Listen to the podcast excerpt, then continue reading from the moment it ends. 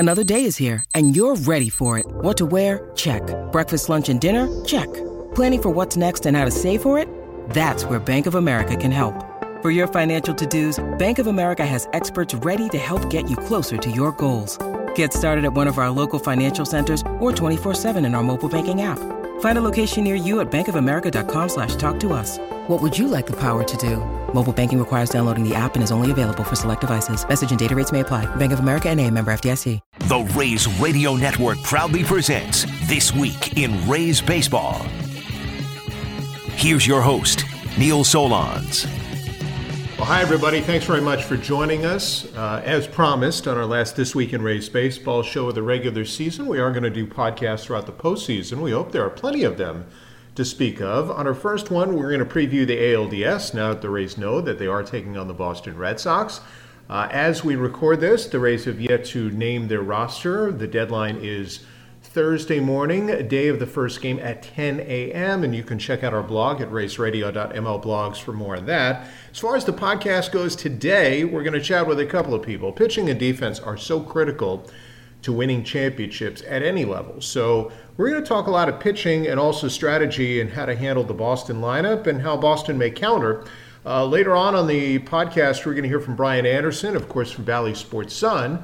Uh, but we're going to begin our podcast with the Rays pitching coach, Kyle Snyder. Obviously, the news was that the Rays are going with youth in the first two games of the postseason, starting rookies Shane McClanahan in Game one, Shane Baz in Game two, and likely Drew Rasmussen in Game three.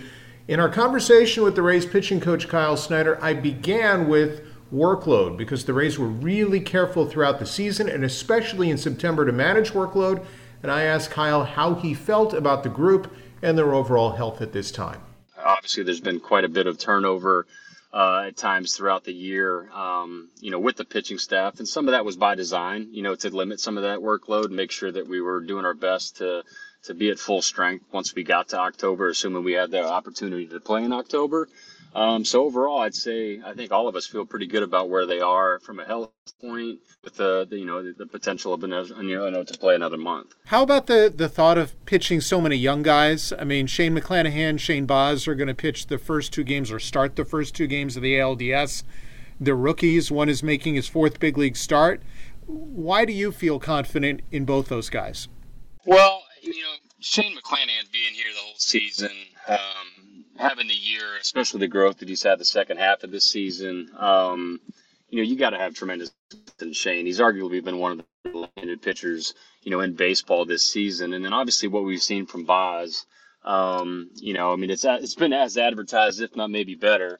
And at the end of the day, I mean, these guys have top-tier stuff and they throw a lot of strikes with it. And, you know, Um, you know, Baz has an exceptionally low heart rate, no matter the situation. It's something I've come to learn here over the last four, you know, four outings or so, or going into his fourth outing. And then, you know, having spent the time around Shane and just seeing him go about his business and, like I said, see, you know, what he's been able to accomplish throughout the course of the season and finishing as strong as he has gives, you know, everybody in that dugout a tremendous amount of confidence in the first two games of the series. And, and um, touching on Shane McClanahan, how has he matured over the course of the year? How has he grown since a lot of it, I would assume, started with the injury to Tyler Glasnow and the steps he had to take forward? Yeah, I'll, I'll tell you what. I mean, I feel like as soon as that happened, he realized he needed to take another big step forward from what he had done the first half of the season. But, you know, his routine, he's really ironed out a lot of things relative to, you know, some of the rituals he goes through and, and just helps his preparation and, Uh, just helps him feel more confident as a result. And, you know, I think there's a lot of things that have happened. Um, you know, I think he's benefited from some opportunities to spend time around guys like Michael Wacha, you know, that are very disciplined and, and, you know, really understand the importance of having a routine and how, it, you know, how it makes you feel prepared and how that preparation or feeling prepared translates into confidence on the mound, you know, and I've just seen him mature in a lot of ways in terms of just putting the work in between outings, you know, um, You know, he's obviously got a really gifted arm, you know, but at twenty-four years of age, you know, he, I think he started, he's realized what it takes to get through a full six-month season at the big league level when the intensity's, you know, far more significant than, it, than it's been in, at any other point in his career, just given that he's made his trek through the minor leagues. And prior to that, you know, was pitching here, you know, locally at U S F. You know, the big leagues is a different, it's a whole other animal. And, you know, just to see the, the strides he's made has been really, really a lot of fun to watch. With Shane Baz pitching in game two, Kevin Cash had said a lot of that also had to do with him pitching at home versus on the road. That also shows if Drew Rasmussen starts game three, a lot of confidence in what he can do on the road. Tell me why you feel good about Drew if he is pitching game three. Well, it's hard not to feel good about Drew with what he's accomplished in this last month, especially given the opponents he's faced. Since the move to, you know, the rotation, I mean, he's gained a tremendous amount of confidence, and rightfully so with how well he's pitched. Um, but the thing that stands out to a lot of us is that, you know, he's done it against, you know, arguably the better offenses in the league, and he's done it at their places a lot. And, you know, I think his heart rate, you know, similar to that as Shane Baz's in terms of what I've noticed since he's been up here, you know, he really has an, you know, the ability to slow the game down. Um, arguably has as good a fastball command as anybody on our team, and it's still a power fastball. And, you know, at the end of the day, when he needs it, he has the ability to get the swing and miss, you know, when there's, you know, when it's necessary. You got a guy in third with less than two. Um, but just I, I think that, you know, what he's done since moving into the rotation gives us confidence, whether it's home or road, um, you know, but just, you know, he's a little bit more seasoned. You know, he's a little bit older, a little kind of probably closer to the end zone, I should say. Um, you know, but the confidence in all three of those guys, just given the size of their stuff and their ability to use it in the zone before two strikes in particular, you know, really gives us a lot of, you know, just a, a lot of uh, confidence going into the series in general. A lot of what the bullpen, or with those young starters, though, you're going to need a lot of work out of the bullpen overall. So how much length do you need? How many multi-inning guys do you need? How many, let's say, bulk guys do you feel you need among the remaining pitchers? You know, I think it's going to be important to carry at least, you know, three or four multi-inning capable relievers, uh, whether, you know, they're former starters or bulk guys from, the, you know, the year. Uh, the handedness is relatively even, you know, in terms of the two teams that we potentially face on Thursday. Um, obviously, we do always prioritize, you know, the matchup and the platoon advantage, but I would say three or four guys that are capable of multi-innings, even if that comes in the form of, you know, Michael Wacha or Yarborough um, or Fleming. You know, it would depend a little bit. You know, you could reduce some innings on them, but, you know, you've seen the, the J P Fireheisens, the uh, Daniel Robertsons, the, you know, Andrew Kittredges, the Colin McHughs also be able to provide multiple innings. So, you know, I think it gives us a little bit of flexibility there um, to continue to remain, you know, aggressive in our thoughts. Um, and just kind of see the game play out. And, you know, if we were able to get a lead, you know, at some point in the middle of that game, then it gives us that, you know, that chance to use some of those guys in multi-inning capacities and leverage without having two particular guys for two innings. Because both the Yankees and Red Sox are fairly right-handed, does right-handed or left-handed mean that much?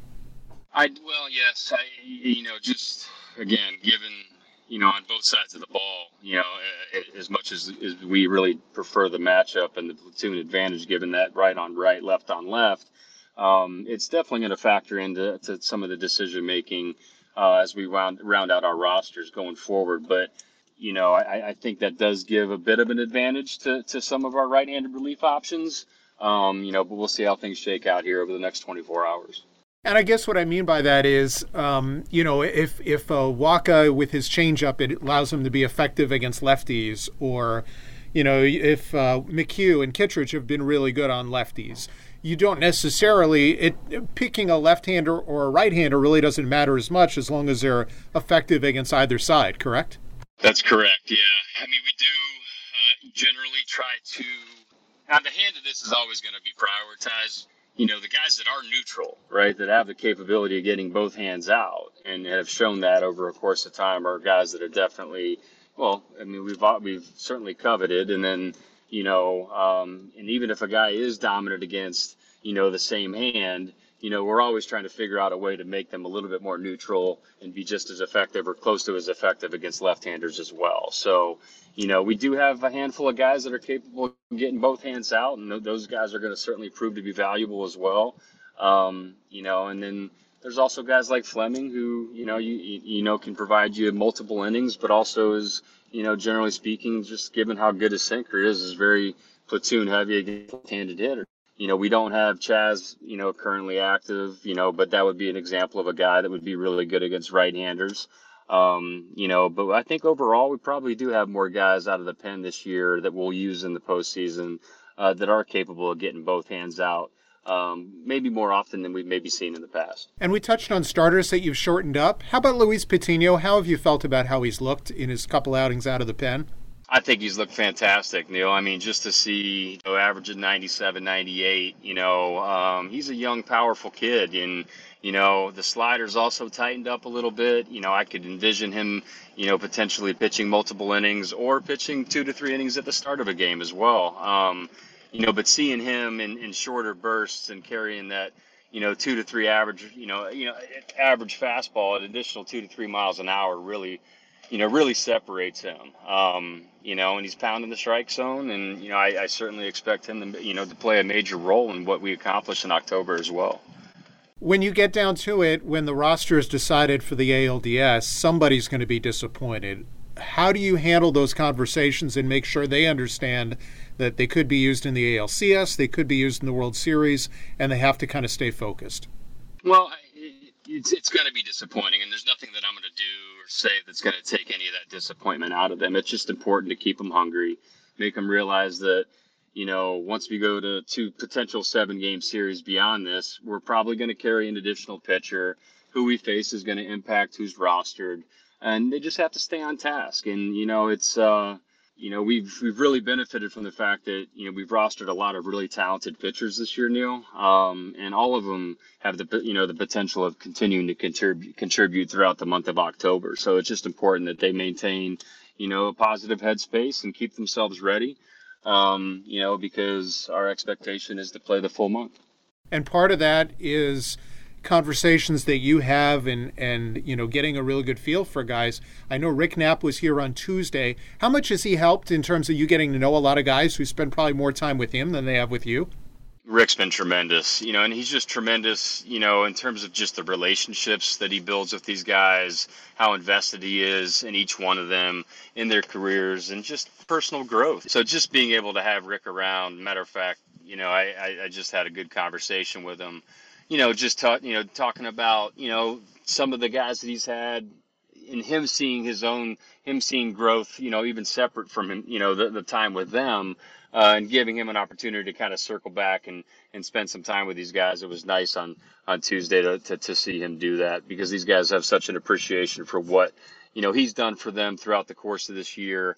Um And, you know, it's a special bond that, you know, that's created there. I mean, triple A is a really tough level. It's tough levels for staff. It's tough levels for players.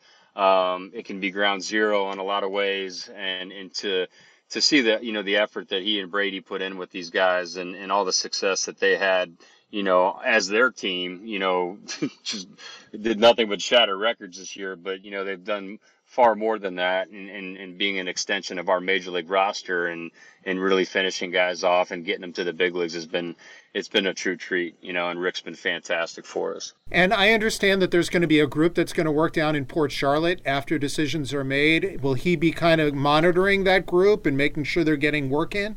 That's correct, Neil. Uh, he lives down in Port Charlotte, and he's offered it up, and, you know, he's going to be down there, and, and Stan and myself will be coordinating with him Uh, just in terms of who is on that taxi group um, and the importance of making sure that, you know, that the, the readiness is there and, and the guys that we need to keep, you know, built up and conditioned to multi-inning capacities are getting their work in down there, and the rest of the guys are pitching with enough frequency that, you know, they're they're capable of coming up and providing, you know, a need if uh, if one arises and, and, and somebody happens to get hurt on a roster, um, you know, but It, it provides uh, Stan and myself a tremendous amount of comfort knowing that Rick's going to be down there, um, you know, and in working with a lot of the guys that he's had a tremendous influence on throughout the course of the year.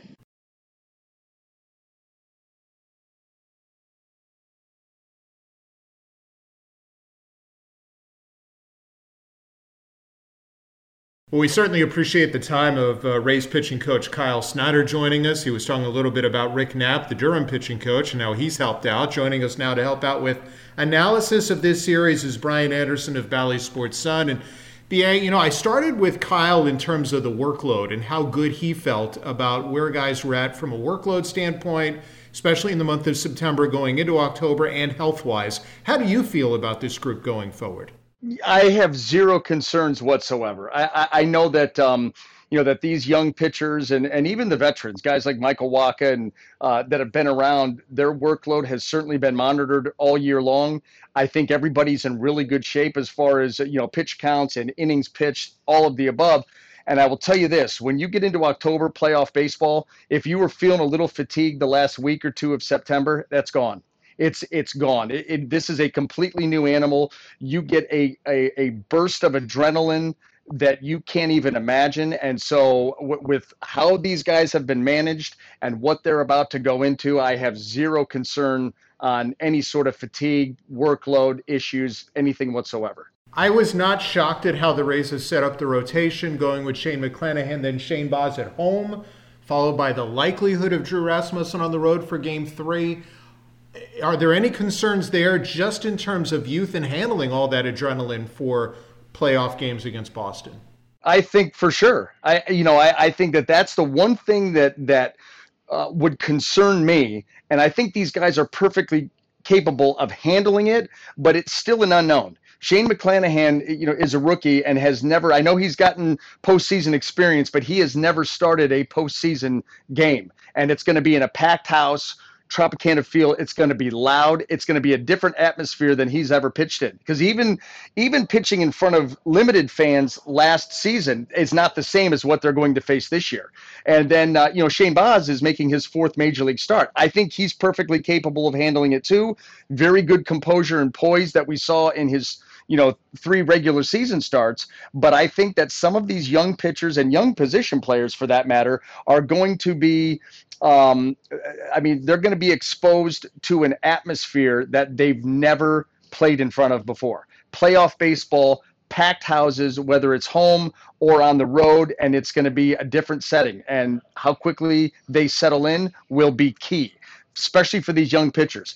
Get off to a quick start, settle into the game. That's the one thing that I learned my first time ever pitching in the playoffs, is that the atmosphere can be overwhelming. But if you can keep that in check, when you get out there on the mound and you throw that first pitch, you realize, hey, this is just another baseball game, and then you go to work. And that's what you need from these guys, quick starts. I kind of look at this series, if the Rays can hold their own with the young starters early in the game, I think the edge is there with the bullpen. You know, you've got Sale, Rodriguez, Eovaldi, guys who have experience. If the game's even when the starters leave, I think edge Rays. How do you look at it? Listen, Neil, I've already read your blog. I, I already know how you feel about this series in, in that respect, and I agree with you. I completely agree with you. If they can hold serve against the veteran starters that the Red Sox are going to run out there, and trust me, it's going to be a tough group when you start thinking about Rodriguez and Sale um, and Eovaldi. We saw what Eovaldi did last night, uh, you know, to that Yankee lineup. So it's going to be a challenge, but if they can hold serve, absolutely, I think it's a distinct advantage that swings in the Rays' favor. Okay, then let's bring up another point I brought up. How would you, as a pitcher, try and control the righties? Because the Rays had a lot of trouble with Renfroe and Bogaerts and even Dalbec during the regular season. How do you pitch those guys to be as effective as possible? Well, I, I think that the first thing that you do is you go back and say, what did they hurt us on? I mean, are these mistakes? Do we, are, is the game plan sound, in other words? Um, and it's just a matter of not executing pitches. If that's the case, well, then you know what? You've got to lock in in your mind with these guys. I've got to execute. I've got to think location or area more so than just trying to overpower them with stuff, because that hasn't worked out so well. So I think, first of all, you've got to identify the problem, and then that's how you go about fixing it. Like I said, if it's a if it's if the game plan is solid and it's just execution issues, well, then then the pitchers need to get better. Or maybe you go back and say, our game plan isn't very good, and we need to kind of adjust on the fly and shift gears. And so then you're you go in that direction. The wonderful thing for Kyle Snyder is the group that he's working with is fully capable of making either adjustment. And they will go into this series very well prepared, and it'll come down to overall execution. And you know, I, these guys are, again, they're they're they're very capable. They've proven that, they've shown that, and now it's time to do it on the big stage. As we record this, we don't know yet about J D Martinez. If he's in the lineup, who is the key to the Red Sox lineup in slowing them down as a group? Is it Schwarber? Is it Devers? Is it Bogaerts? Who do you think is is the kind of linchpin in that group? Well, you know, it's tough to say. I, I mean, right now, as hot as Rafael Devers has been, you think about him, Bogaerts, the big home run last night. It's funny because going into that game, I thought with J D Martinez being out, Bogaerts is going to have to, you know, you, you want him to step up, especially against a right-hander like Garrett Cole. May not be the easiest matchup. And what does he do? He goes out and pops a two-run homer in the in the first inning. So there are any number of hitters in this lineup that that can hurt you, obviously, but my focus would tend to drift towards Bogaerts, Devers. Uh, you know, the right-handed, left-handed, you know, that that combo, you've got to control that combo. I think Hunter Renfroe, as good of a year as he's had, um, you know, he has some holes in his swings, his swing that, you know, that can be exploited.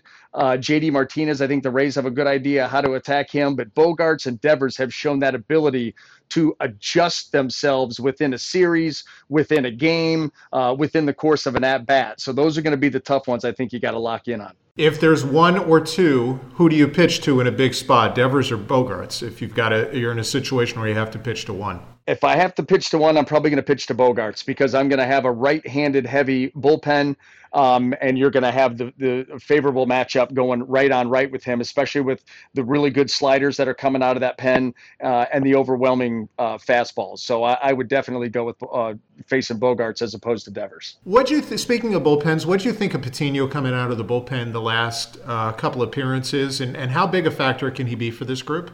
You know what? That remains to be seen. Um, you know, I, I think that he can be a factor, and I, I, you can envision a playoff series where, you know, he's kind of quiet. But I, I was very encouraged by what we saw because you don't know. You don't know making that transition in September, coming out of the pen, uh, how a guy's going to react. Because the one thing we know about, you know, Patino is – a lot of times when he gets into trouble, it's because he gets himself into trouble, either through bad counts or walks. And that's what you cannot have coming out of the pen. If you're going to pitch meaningful innings coming out of the bullpen in October, you have to be able to fill up the strike zone. And I thought that he did a good job of that. And not only that, but his vol- his uh, velocity went up. So he came out aggressive, uh, pounded the zone, and I think uh, there's certainly that's that's very encouraging, and it has to be, you know, The, encouraging to the coaching staff too, as they look to, you know, piece this team together and that pitching staff together, but it just gives them another quality option. Let's look at it from the flip side. Obviously, the Rays were the second best team in the league from an offensive standpoint, second best team in baseball from an offensive standpoint in terms of runs scored. Are they better right now against lefties, or are they better against righties, the way Wanderer was swinging the bat late in the year?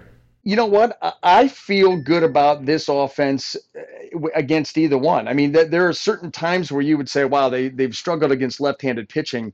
Um, but I think that, you know, Wander Franco swinging the bat well from the right side, and a, a lot of, you know, Zunino hammers righties. Brandon Lowe or ha- handles lefties. Brandon Lowe has really stepped his game up overall and, and really stepped it up against left-handed pitching. So I feel good about this lineup no matter who they face. I think they've got different ways to beat you. I think obviously a lot of their runs came via the home run, a lot of home runs with runners on base, but they've shown the ability to be versatile with their offense. Uh, you know, they've shown the ability to steal a bag when they need to. They're a very good base running team. The one thing that I would, would lock in on, and this hurt them in that Sunday game against the Yankees, in October playoff baseball, runner on third, less than two, you got to get him in. You have got to find a way to put the ball in play. And I know as the season went on, the Rays got better and better with their strikeout rate as a team. But October baseball is about moving base runners.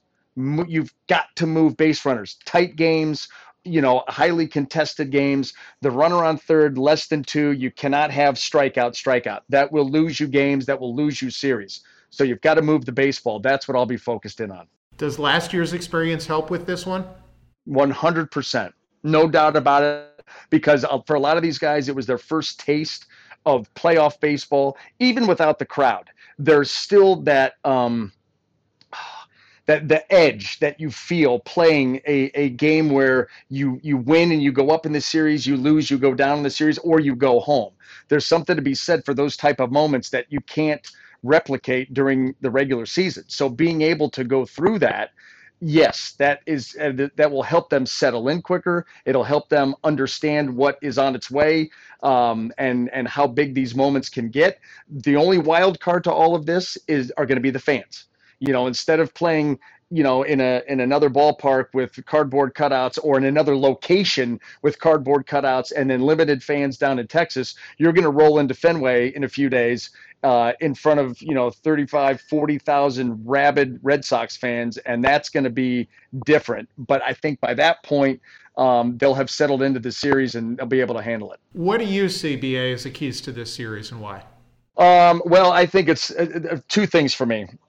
Uh, it, it, situational hitting, as we just kind of talked about, runner on third, less than two, you know, moving a base runner, a productive out, all of those things that the analytics and metrics people don't put a whole lot of stock into. Those matter in October. They they do. You'll you'll even if they if if it's said that it doesn't matter, a runner on second, if a guy hits a ground ball to the right side and he makes an out, guess what? When he gets in the dugout, they're going to be high fives up and down that dugout because he moved the base runner. Those little things matter. So situational hitting is going to be big for me, and the young starters for the Rays. How do they hold up?